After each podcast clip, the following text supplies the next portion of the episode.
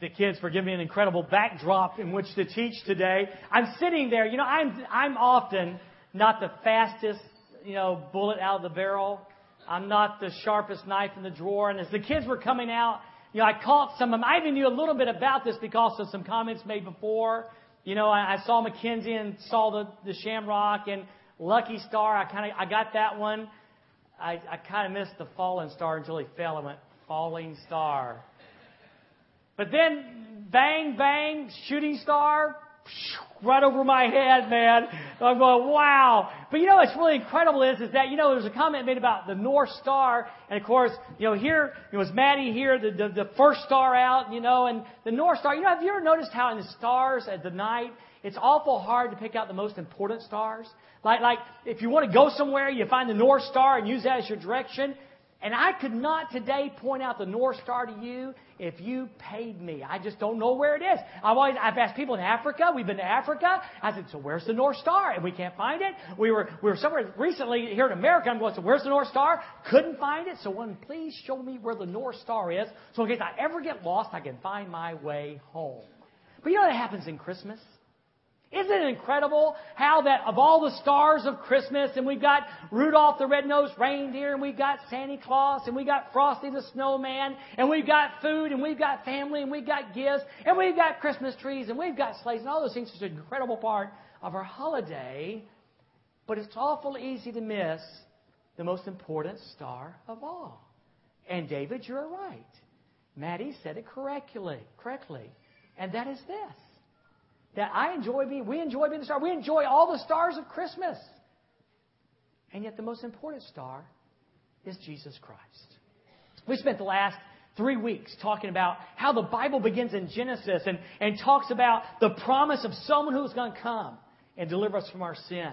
And, and then we moved over to, to when the children of Israel were in, were in Egypt and how they slaughtered a lamb and that looked forward to a day when the Lamb of God would come. And then we moved over to Isaiah 53 and this very vivid portrayal of this Messiah. He would be wounded for us. He would be pierced for us. And then we find ourselves today in Galatians chapter 4 in the New Testament, looking at that wonderful, wonderful star of Jesus. You know, the Bible says there, it says, in the fullness of time. I put on the marquee as a teaser, maybe hoping to get someone here this morning. You know, you know we know where Jesus was born. You know, I, I, you know, some people say, well, when was Jesus actually born? I was kind somebody go, oh, I'm going to go find out when Jesus was born because we know. We know. Most likely it wasn't December 25th. Now, in fact, let's just be honest. It wasn't December 25th. We celebrate December 25th because the Romans had this holiday on December the 25th, and somewhere way back in, in church history, the Catholic Church, some popes said, let's celebrate that to kind of work with the Romans. And so that's why we have December 25th. It has nothing to do with the birth of Jesus in that selection. But we know when he was born. When he was born. Probably spring, early summer, because that's when shepherds would have been in the field. But I know when he was born. Because Galatians chapter 4, verse 4 says, in the fullness of time. Jesus was born when God said, be born. You know, it's so funny. We kind of have due dates, you know, and the babies, but they really come kind of when they want to. And that's never been truer in the case of Jesus Christ. He chose the time of his birth. It's amazing, really. If you stop and think about why, Dwayne, why 2,100 years ago? Why not 100 years ago? Why not, why not 3,000 years before that? You know, so many people were being born and dying and stuff, and they needed this idea of this Jesus star. Why, why then? It's so cool. We get some hints.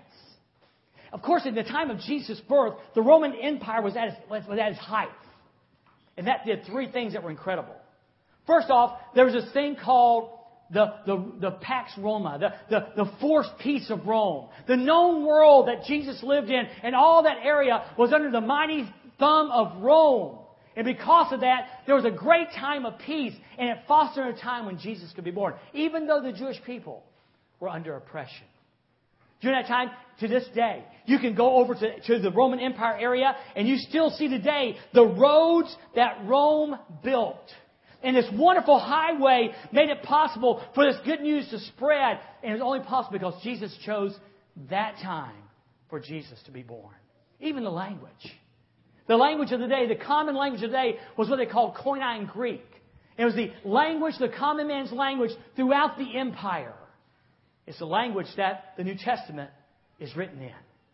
And it gave us a possibility, a way to spread the gospel verbally throughout the empire. Jesus was born when he was born because God said so. And he chose this great time when society was ready. So when the fullness of time had come, God sent forth his son, born of a woman, born under the law. This is like so incredible. You got to get this.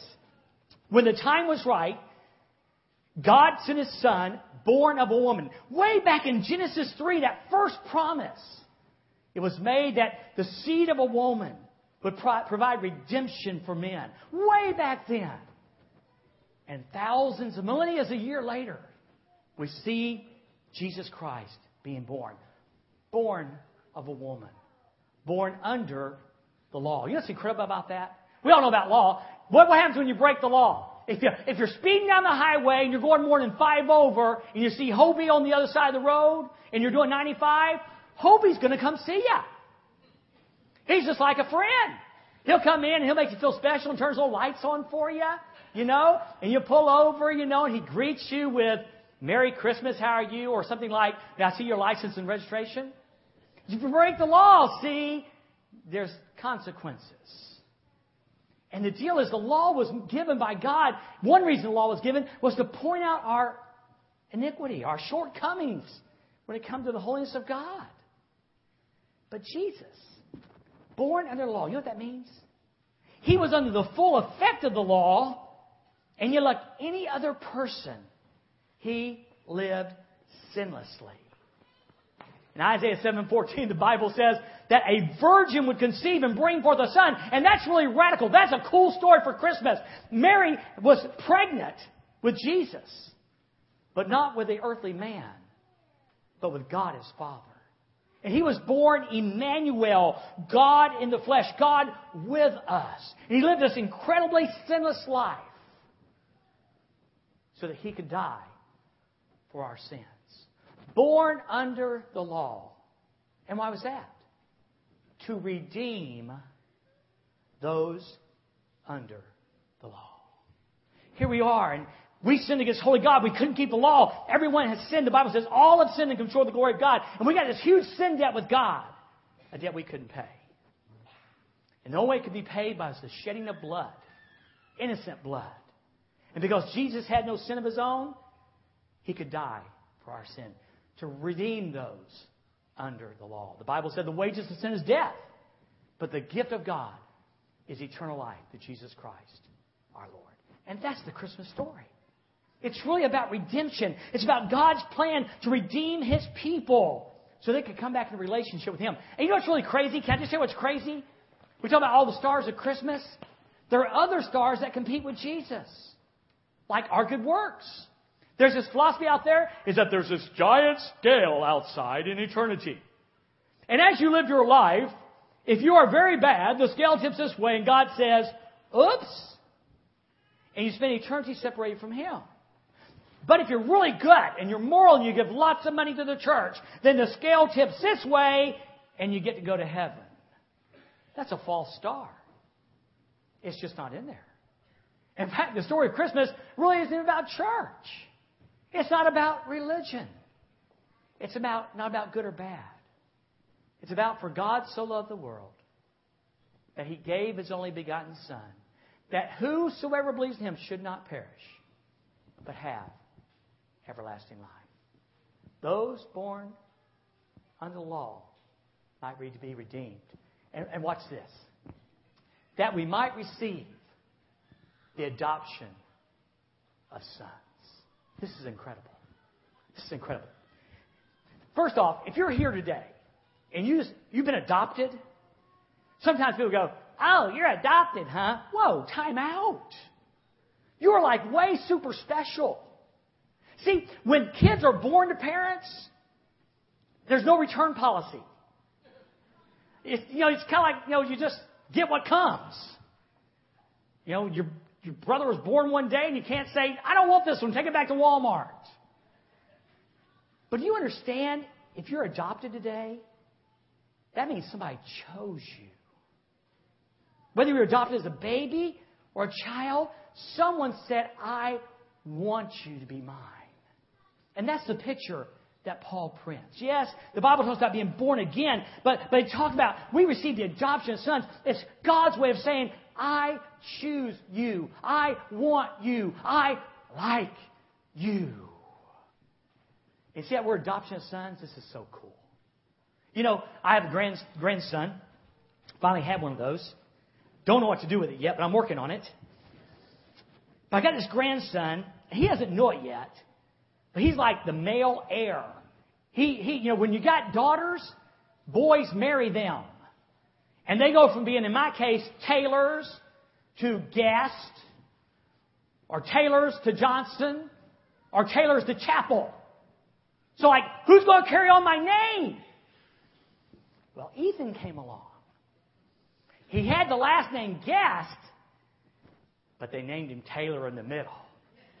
So perpetually, he's going to be Ethan Taylor Guest. And he don't know it yet, but he's the male heir to my name. Now one day he'll understand that. He gets a little bit older, Papa will say, let's go to Walmart. He's going to really understand it. he gets a little bit of special treatment because he's the boy. But here's what's cool. When you, when you receive this awesome gift of Jesus Christ, when you receive the greatest gift of, gift of Christmas, when you accept Jesus Christ and make a commitment to Him in your life, God doesn't say, okay, now you're this itty tiny baby in the family. He adopts you as a son. And what He's saying is, you get all the rights and all the privileges and all the titles and all the resources of the family. Today, you come into the family. I was listening to a message this week. It was so incredible. The idea of adoption wasn't even present in Roman culture. They didn't adopt children. They did not adopt children. They referenced the fact that children often died. But in Roman times, when, when adoption was given, it was given as an adult. It wasn't uncommon for a man to be 30, 40 years old to be adopted. In fact, they're saying that, that Julius Caesar adopted his own wife to ensure that, that the regency would be passed on down tradition. God wants to give you today the adoption of sons. Now, watch this. And because you are sons, God has sent forth the Spirit of His Son, and your heart's crying out, Abba, Father. Abba, Father. When, I know it's incredibly hard to understand, but when you make a commitment to Jesus Christ, God comes and lives within inside of you in the form of His Holy Spirit. And the first thing He teaches us, He's our counselor, He's our help, He's our best friend, but He teaches us to cry out, Abba, Father. Now we know what Father means, right? You know, Father's the guy, you know, the male guy, okay? But we don't get the Abba part. You know what the Abba part is? It's so cool. Abba is an Aramaic word. And they went to translate the New Testament. There wasn't a word really in the Greek that would say what that said. So they left it even today as Abba. And you know what it means? Daddy. Daddy. When Jesus in the Garden of Gethsemane, he even says, Abba, Father. Jesus calling out the Father says, Daddy. And I know this, some of you may go, wait a minute, that's irreverent. No, it's not. Scriptural. Here's what God is saying today. I sent my son to redeem you because our fellowship, our relationship was broken. And the only way I can redeem you is by my son going and dying on a cross. So what I'm allowing him to do is be born of a virgin, strap on a human body, live a perfectly sinless life, and then at age 30, he's got 33, he's going to lay his life down. He's not going to be murdered. He's not going to be martyred. He's going to willingly lay his life down. Third day, he's going to get up again. He's going to resurrect. He's going to live forever. But I love you so much, I'm willing to do that. And I don't want to be just your God. Are you glad God's your God? Sure. Because I want to go beyond that. I want to even go beyond Father. That sometimes carry this rigid idea. I don't, want, I don't want to be just your rule giver. I want to be your daddy. I bet there's some people here today that have never heard that. You may be here for the first time in church a long time, and you say, Yeah, I know about church. That's where you've got to be good to go, or that's where you've got to keep the rules. I've, I've heard about that. well, maybe you ought to keep the rules, and I really think you ought to go to church. It's not that bad of a place. But I bet you've never heard the concept that God wants to be your daddy. And that carries a sense of intimacy. I'm telling you, when these three grandchildren of mine call me Papa, it's very special. In fact, I've got three, four undeleted messages on my phone. One of them has been there over a year. It's my granddaughter Faith going, Papa, this is Faith. And I just listen every once in a while. It's been over a year, Faith. You called me last December, and I left it on the phone. One is Hope. Papa? Papa? And one is Ethan grunting because he can't say Papa yet. It's so special. It means something to me. And God, listen, listen, listen. God longs for you to be able to call him Father, to be able to call him Daddy. It's not about keeping rules. It's not about keeping rules. It's about, for God so loved the world, that he gave his only begotten Son, that whosoever believes in him should not perish, but have everlasting life. It's about a manger, but it's about a cross. It's about an empty tomb. And it's about a throne now where Jesus reigns. You know what's really crazy? Let, let me authenticate this for you. Do you not think it just a little strange that after 2,100 years, we're talking about a carpenter born in total obscurity? No one should know this man. And yet his name is known around the world today. And do you want to know why? Because he's the Son of God. He's just not known in America. Millions of people in China know the name Jesus. Millions, not as many millions, but millions know him in Africa. In the darkness of that region, they know the name of Jesus. And why? He should, we shouldn't even know this. But we do because of who he is. Would you bow your heads right there where you are? I love to receive gifts. I just love it. But nothing can ever compare to the gift I received 35 years ago. I was already in church. I led worship in a church. I was very religious, very churchy, and very lost. On October 26, 1975, I met Jesus. I'm telling you, it's been a great ride. It's been a great ride. And we want to invite you and give you the opportunity to receive this great gift called Jesus Christ. It has nothing to do with church and nothing to do with being a Baptist. It has to do with you, God, and God's way to get you in relationship with Him. Well, how do we do that, Dwayne? Well, it really isn't a magic prayer per se. There's not a magic set of words. But I really believe it, it does involve believing that Jesus Christ is the Son of God. It involves definitely believing that He lived a perfect life and died for your sins. And it definitely believes Him validating that claim of being God in the flesh by resurrecting the third day. And it involves a commitment. Not a simple prayer, a commitment to say, Jesus, I want to follow you the rest of my life. That's what being a believer means, being a Christian means. Following Jesus for the rest of your life. In just a few minutes, I'm going to have Brother Brent come down front. He's going to be standing here for our invitation time. I called him, I think it was last week, I called him the answer man. He's got the answer. And the answer is Jesus Christ.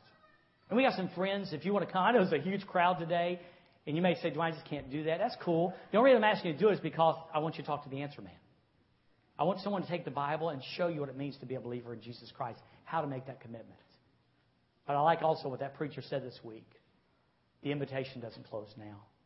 I'll be standing at the back door. I'll be glad to talk with you. Our number's in the phone book. We're glad to talk with you. You've got friends who've made this commitment. They'll be glad to talk with you.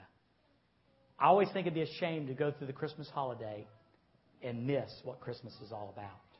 And Jesus is what it's all about. Would you pray with me, please? Thank you, Jesus, for the opportunity to share today and for what we have experienced from the baby dedication to the cherub choir to our children's choir and from your precious word that you tell the story that when the time was right, you sent your son to redeem us, to buy us back. And you allow us to call you daddy. And I find that very, very incredible today. So, Father, speak to hearts. We're not calling, you're not calling men and women to church, you're not calling them to religion, you're not calling them to keeping rules. You're calling them to an intimacy and a commitment to you through your Son, Jesus Christ. So speak to your hearts of your people and draw them to yourself. Jesus, I pray this in your name.